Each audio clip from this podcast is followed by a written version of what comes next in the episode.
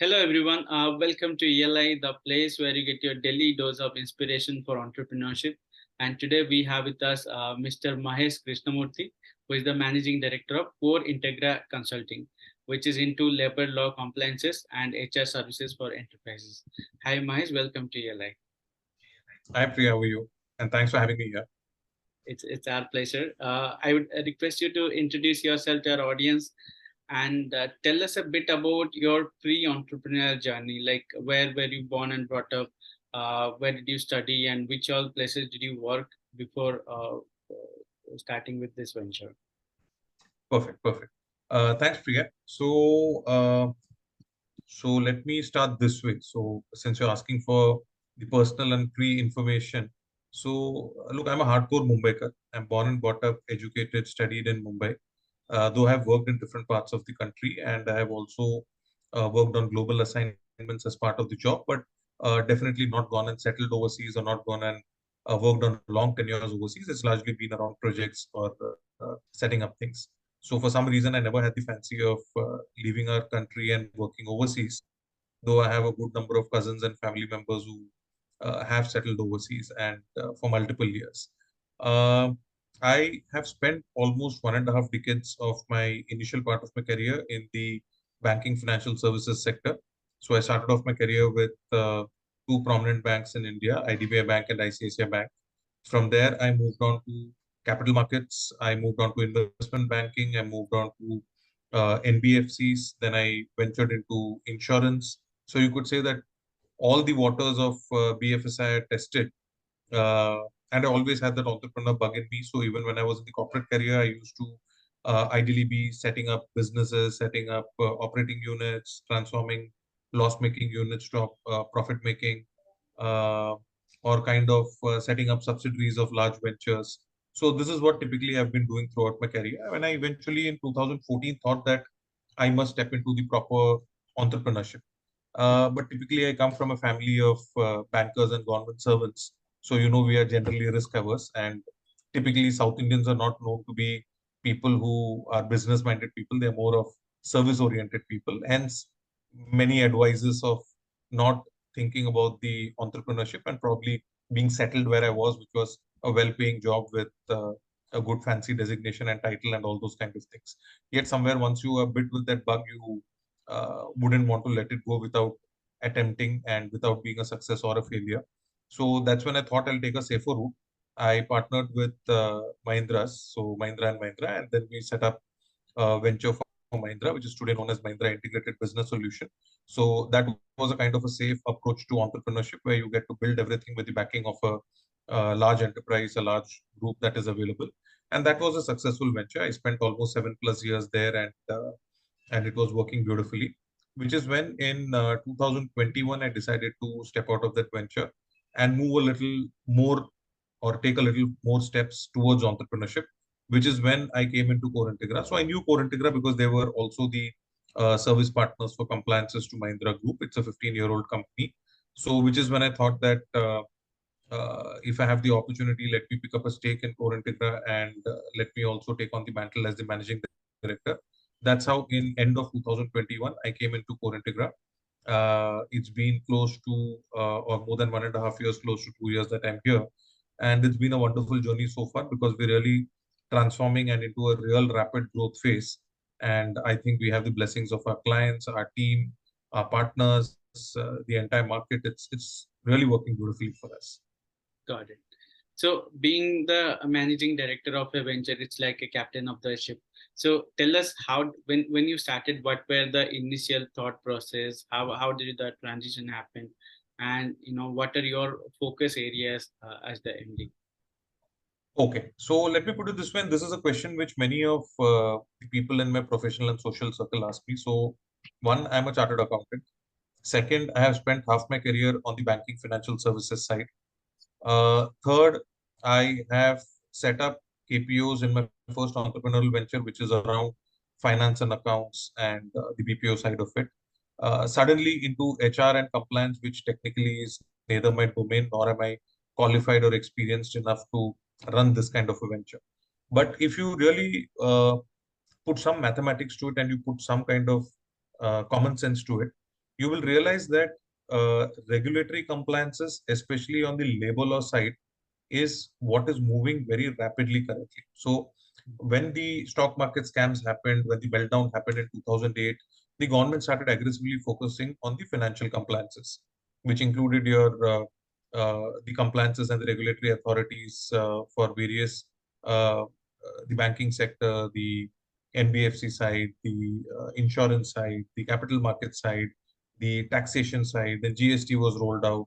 So the government was heavily focusing in that space, and that space is pretty matured. And today we happen to be among the best in the world when it comes to uh, the financial compliances and the governance in that space, which is why when the uh, globe is struggling with post-COVID recession, we are still growing at a very good rate. Uh, the government has started focusing, shifting its focus for the last uh, three to four years on the labor law compliance side. And how that is coming also is under the aegis of ease of doing business. So you would know that India has been rapidly moving up and improving its rank across the world ranking in uh, ease of doing business. Now, one of the important components of ease of doing business is labor law compliance. Now, there are two buckets to it. One bucket is uh, how does the compliance uh, get fulfilled? And second is how to simplify and consolidate these compliances so that people are willing to fulfill it. Because on one side, it is how do you do it? And the second side is the intention to do it, which is where the government is focusing. And there are a lot of initiatives they have taken in that space. So, uh, for example, if you remember 15, 20 years back, you can't do anything in Provident Fund without an agent being in between. Today, everything is in the employee's hands. The employer also has limited control. You look at ESIC, it's completely digitalized, it's automated. Uh, many licenses are getting auto renewed. You don't need to really go and physically renew it again and again. A lot of filings have become digital. You really don't need to go and file paper forms. So this is where the opportunity lies, and it will take another five years for this sector to completely transform. And I thought this is the right time to invest in this sector. This is the right time to enter this space because this is going to grow. So how does labor law compliances historically operate and uh, what is the scenario largely today?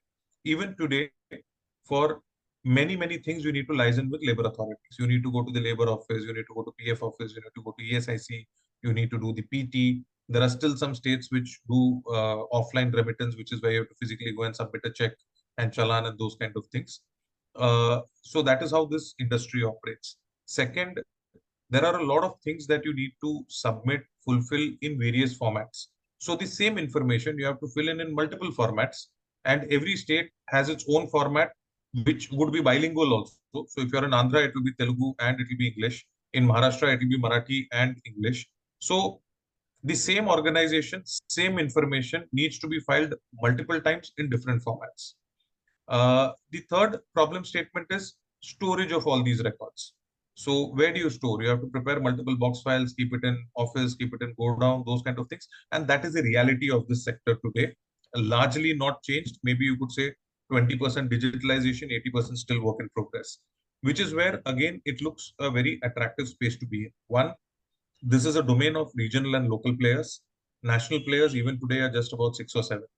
Second, most of the players do manual work. Uh, there is no technology available. And this is where Core Integra, Advantage Core Integra comes in because one, we are a national level player. We cater to about 500 clients today across 30 industries and we cover almost 2000 locations pan India. Second is we are one of the very few or probably the only one which has a comprehensive technology solution for labor law compliances. If you're processing your payroll, you process your payroll in a payroll system. If you are kind of uh, uh, doing your accounting transactions, you are doing in an accounting ERP. The question is, where do you fulfill your labor law compliances? And that is where Control F as a software comes into picture where typically it integrates with your HRMS, it integrates with your payroll system, it integrates with your accounting system, fetches the data, and all these things that I mentioned to you in terms of storage of records, retrieval of records, alerts, notifications of when your different licenses, registrations are expiring, generating these 967 formats, out of which some 152 happen to be in bilingual formats under some 22 acts and 400 laws and multiple uh, filings that you need to do. Everything is done through the system in nanoseconds at a click of a button. So, uh, if you ask me frankly, five years down the line, the entire service scape of labor law compliances will change. Today, it is largely where you need to appoint a service provider, the service provider manually license with the authorities. Five years down the line, all the service providers in this space will be doing only two things. One is advisory, because compliance is always a shade of gray. And second is it's going to be a technology play. So, which is where Core Integra is already ready, already prepared.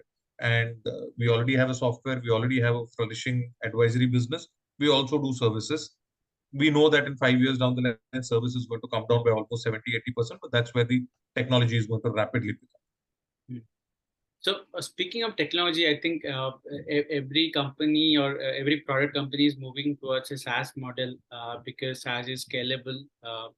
Uh, and uh, so tell us, I'm just curious to understand, is, is compliance a space where SaaSification can be done? Um, what are the challenges? And uh, what are the underlying technologies that are uh, uh, in place to you know make this work? Perfect. So interestingly saas exists and probably there are other than us there is only one more player in this space who offers the technology on a SaaS basis, but that is again not as comprehensive as what our product is. It has its own limitations. Uh, so interestingly, we started building the software in 2014, and the software was primarily built for our own consumption because we wanted to reduce the cost of hiring a lot of operational resources. We wanted to make things more convenient uh, in terms of having it on the technology platform. We wanted to eliminate a lot of paperwork and thereby also give a different experience to our clients, which they didn't have otherwise in the market. Uh, come COVID 2020, when everything was shut, you really can't access the labor authorities, you can't access the government officials, you can't access your office, you can't access your clients, clients can't access you, which is where the clients then requested, can you at least give the software so we know that we can do certain things ourselves. So which is where the entire idea came into our head that why don't we start offering it on a SaaS basis? And that picked up pretty rapidly. So today, out of my 500 clients, almost 100 plus clients happen to be SaaS clients. The remaining 400 are service clients. And this is something which is increasing. So uh, there are many companies which have people who are competent in handling the labor law compliances. Now, when they're competent in handling the labor law compliances, the question that comes is, should I do it manually or can I get a software? Which is when they say that, okay, instead of outsourcing my services, can I just pick up your software? And that's where we offer it on a SaaS basis. And to answer your question, SaaS is going to grow in a big, big way. And uh, today we are probably the only player in the market in this space who has the complete value chain. So when I say complete value chain, we have HRMS softwares, we have payroll engine, we have the labor law compliance platform, we have the compliance management tool. We are one of the few companies which also has software for provident fund trust operations. And we are heavily into robotic process automations where we follow the motto that our human beings, which is there in our team, our human resources, are supposed to focus on qualitative work and spend maximum time with the clients. The machine is supposed to do the quantitative, repetitive tasks. And that is something which we have achieved beautifully and hence we have a separate subsidiary itself which we have created which is our IT organization currently it has more than 50 55 people in different roles that operate over there uh, so where typically any company would outsource these four to these to four vendors different vendors we are the only person or the only company which handles the entire value chain. So these four, four vendors work is done by us whether you want it as a software or you want it as services or you want both services and software. Got it. Uh, give us a perspective around uh, who who are the uh, main clients? What who are the typical clients uh, do we go after? Which industry what size of the company? How do we acquire clients? What's the process? What's the time um, that takes the sales cycle time and uh, how do we market our product okay so uh, first thing is look in our business you can't just appoint a whole lot of salespeople and say, knock, knock, can I do sales? That is not how our business works. Typically, uh, we operate today in about 30 industries. We work with almost all the top brands in those 30 industries. And my salesperson needs to be someone who uh, is solution oriented, understands the domain, is able to address the questions that are being raised by the clients, and is able to connect with the client's industry and the compliance requirements. Now, this requires a lot of deep training. This requires some exposure to operations as well, which is when the person can actually step out and go and speak to the people. Now, the people whom he's speaking to, uh, the, uh, the prospects that he, he or she is speaking to, are again fairly intelligent people who have been there, done that. And they're typically CHROs of organizations, CEOs, CIOs, admin heads of organizations. Uh, so these are the kind of profiles that they typically interact with because these are the influencers and decision makers who decide whether to uh, pick up our services or our products or pick up both of that. So that is one important aspect that you need to give a lot of training on the subject matter and the domain before you are able to go out and have an intelligent and fruitful conversation with our clients. So that is the difference between other industries and this industry. It is a very, very niche industry and domain knowledge is a prerequisite. Uh, second thing, our services and products are industry agnostic and are size agnostic. So we work with startups also. We work with very, very large enterprises also, which would include the BSE 30 and Nifty 50 companies as well. So we have a wide range of spectrum for that. Uh, for the startups, we offer a value proposition where we pick up the entire thing as a package and give it to them at a pricing, including the software and the services, which comes less than half of the cost that it would incur to them, even if they hired one resource to do this. So that becomes a value proposition package for them. For large enterprise clients, we have to offer the same thing modular because they may not need the entire suite of services. They will say, I need these two modules of your software and I need this one part of your service. So we need to customize it for them in the sense that, okay, I'm giving it to you modular depending on what you want. So that becomes the variety and the flexibility that we need to operate. And trust me, it has to be highly modular because there can be at least about 350 permutation combinations of our services and products, which can be offered to clients. So this kind of a flexibility is highly required because enterprises will again not come to you if you don't offer this kind of a flexibility. Mm-hmm. Third thing is gestation period. Uh, startups and mid-sized corporates, the gestation period would be anywhere between 30 to 90 days. If I look at large enterprise clients, it could be anywhere between 60 to 180 days because the decision-making hierarchy is large, it's pretty long. And uh, then again, we have to uh, fulfill a lot of requirements. So we have to, they may come up with an RFP, we need to file in the RFP, then there would be a due diligence process, there would be a reference check process. Then after that, there would be uh, a complete IT due diligence, which itself takes almost 30 to 40 days. So there are multiple processes that they have because of their size and scale. Uh, so typically that's how it goes. I mean, in a large enterprise, an agreement itself can take about 45 days. Yeah. And if you're working with a multinational company, once the agreement is mutually agreed with the India counterparts, it may go to their overseas counterpart, which may take another 30 to 45 days. I mean, we have had experiences with large enterprise clients where the signing authority happens to be overseas. Everything agreed. We are waiting to start the business. The signing authority takes anywhere between 45 to 60 days to just sign the agreement and send it back to us, without which, unfortunately, the Indian leadership cannot uh, start the business with us. Mm-hmm. So, enterprise clients is a different ballgame, but it is worth the effort and the patience because once they come to you, they stick on to you for a very long time, and the value of business is fairly large. That's true. So, being an MD, uh, what are your day-to-day challenges, and what are some of the biggest challenges you have faced so far uh, uh, with uh, uh, Core Integra?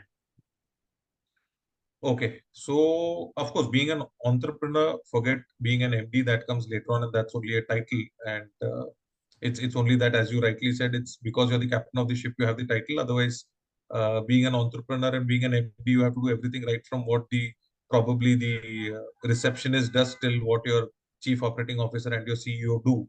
So, uh, you know, the challenges come typically in uh, one is being up to date on where the market is moving.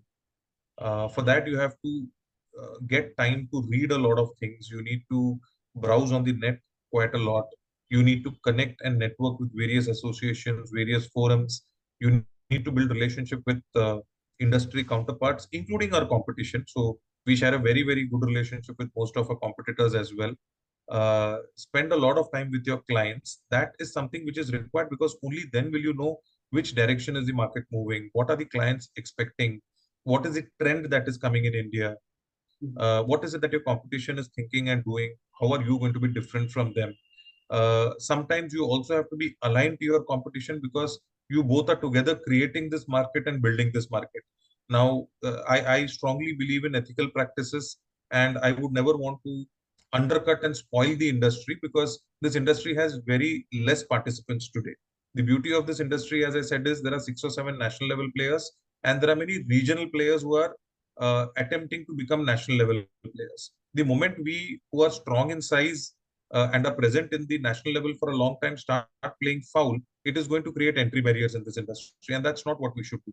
We should have a healthy competition, and typically we six seven national level players put together don't cater to more than five percent of this market. So 95% of the market is still underpenetrated and it's a fair play for all of us to venture. So a lot of time that I spent is around this piece. Second is uh, operational excellence is something which I'm very passionate about. And a lot of time gets spent on that because you have to actually get down at transaction level and understand what is the disconnect that is there either in the product, the service, what my people are thinking and delivering, and what the client's expectation is. So mm-hmm. this you will understand only if you get deep into the transactions and try to actually understand the entire workflow and value chain. Third thing I'm passionate about technology. I spend a lot of time in trying to think what are the future innovations that we can build in the product. And I can say that with that kind of brainstorming sessions with my tech team, today we have the roadmap very clear till March 25.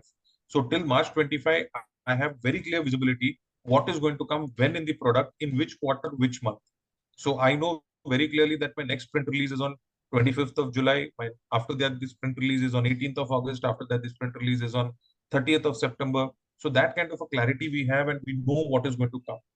Uh, other than that, of course, looking at what newer technologies we can introduce, how we can partner, integrate, uh, how we can actually develop the entire local and regional compliance community through synergies and partnerships to protect their interest as well and grow in business along with us. So I spend a lot of time around all these kind of things. Uh, fortunately, I do have a CEO, national sales head, CEO, CFO, CIO, who take care of the day-to-day operations, transactions, and those troubleshootings of exceptional situations. Hence, I'm able to spend more and more time in doing these kind of things. Okay. Uh, so uh, whenever new leadership comes to a already running business, uh, they also bring in new perspective to the venture. Of course, the vision uh, of the original leaders continue, but uh, they they bring a new perspective and new way of doing things. And with that, some pivots also happen uh, to the business model. So can you tell us what are the small, small changes or small pivots that has happened uh, after you joined uh, this venture? Okay, so so very interesting uh, question and nice that you brought it up, Priya. Uh, so you know, sometimes I feel it's easy to start something from scratch because you're building everything yourself, mm-hmm. and it's your ideas which are getting on the plate, and it is something which you have the liberty to change because you're still small, you're growing, it's just from scratch. Now, I entered into an organization which was already 12 years into existence. Uh, unfortunately, the previous uh, MD uh, suddenly passed away. He was a very dear friend and I knew him for many years, him and his family.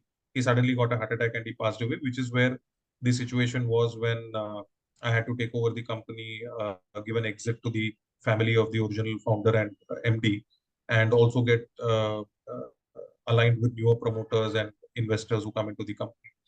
Uh, now that was one challenge to ensure that everything is smooth, stable, and when the face of the organization suddenly passes away, the clients also sort of get a little bit of apprehension that, uh, I mean, the face of the company is gone. So who's the person who's going to come and how is going to work? Is someone really going to come? Uh, and then suddenly you have a lot of uh, venture capitalists, PEs, a lot of competition eyeing the business because when the face is gone, it's highly possible that the uh, remaining promoters may want to sell the company because the remaining promoters don't participate in this business and they never participated in the business and they are not from this industry as well. Uh, so then trying to tackle those kind of situations. Third is uh, the advantage I have is that more than 50% of my people are more than five years in this organization. So they have a connect with the original founder of the organization, their erstwhile MD. And at every step, they try to compare, oh, that person was like this, this person is like this, in spite of the fact that I knew most of them because I was on the client side. Mm. Uh, but still, that that comparison always happens. Uh, then again, change of perspective because uh, the erstwhile MD was much older than me, and uh, he was also looking at uh, uh, sort of a retirement phase coming in his life. And suddenly, from there, a new person comes in and says that, oh, we have got to speak about growth and uh, we'll be the in the next three to five years we'll be the number one reg regulatory compliances and regtech player in India. uh, talking about all fancy things which sound pretty impossible for the size and scale that we were in. Uh, a lot of challenges which comes, which is which is sort of uh, physical, which is emotional, which is uh, uh, personal, uh, which which you need to manage and you need to bring up. So uh, jumping into a wagon which is already running on a fourth or a fifth gear and then trying to change its track when the passengers are all looking to the left but you are looking to the right uh, that is a different journey itself. And if you ask me very frankly there are very few entrepreneurs in india who have kind of done that. And they would resonate with me that many of them or most of them would end up thinking that it is better we, we started something by scratch rather than actually entering something like this and then trying to navigate it. So uh, but it's been a beautiful journey. I think in the last one and a half years, we've almost, uh, uh, in fact, more than doubled our revenues. We are completely profitable. We are absolutely debt free. We sit on cash reserves. We have appointed a M&A agency which is scouting deals for us, and we are looking at inorganic growth to grow rapidly and further.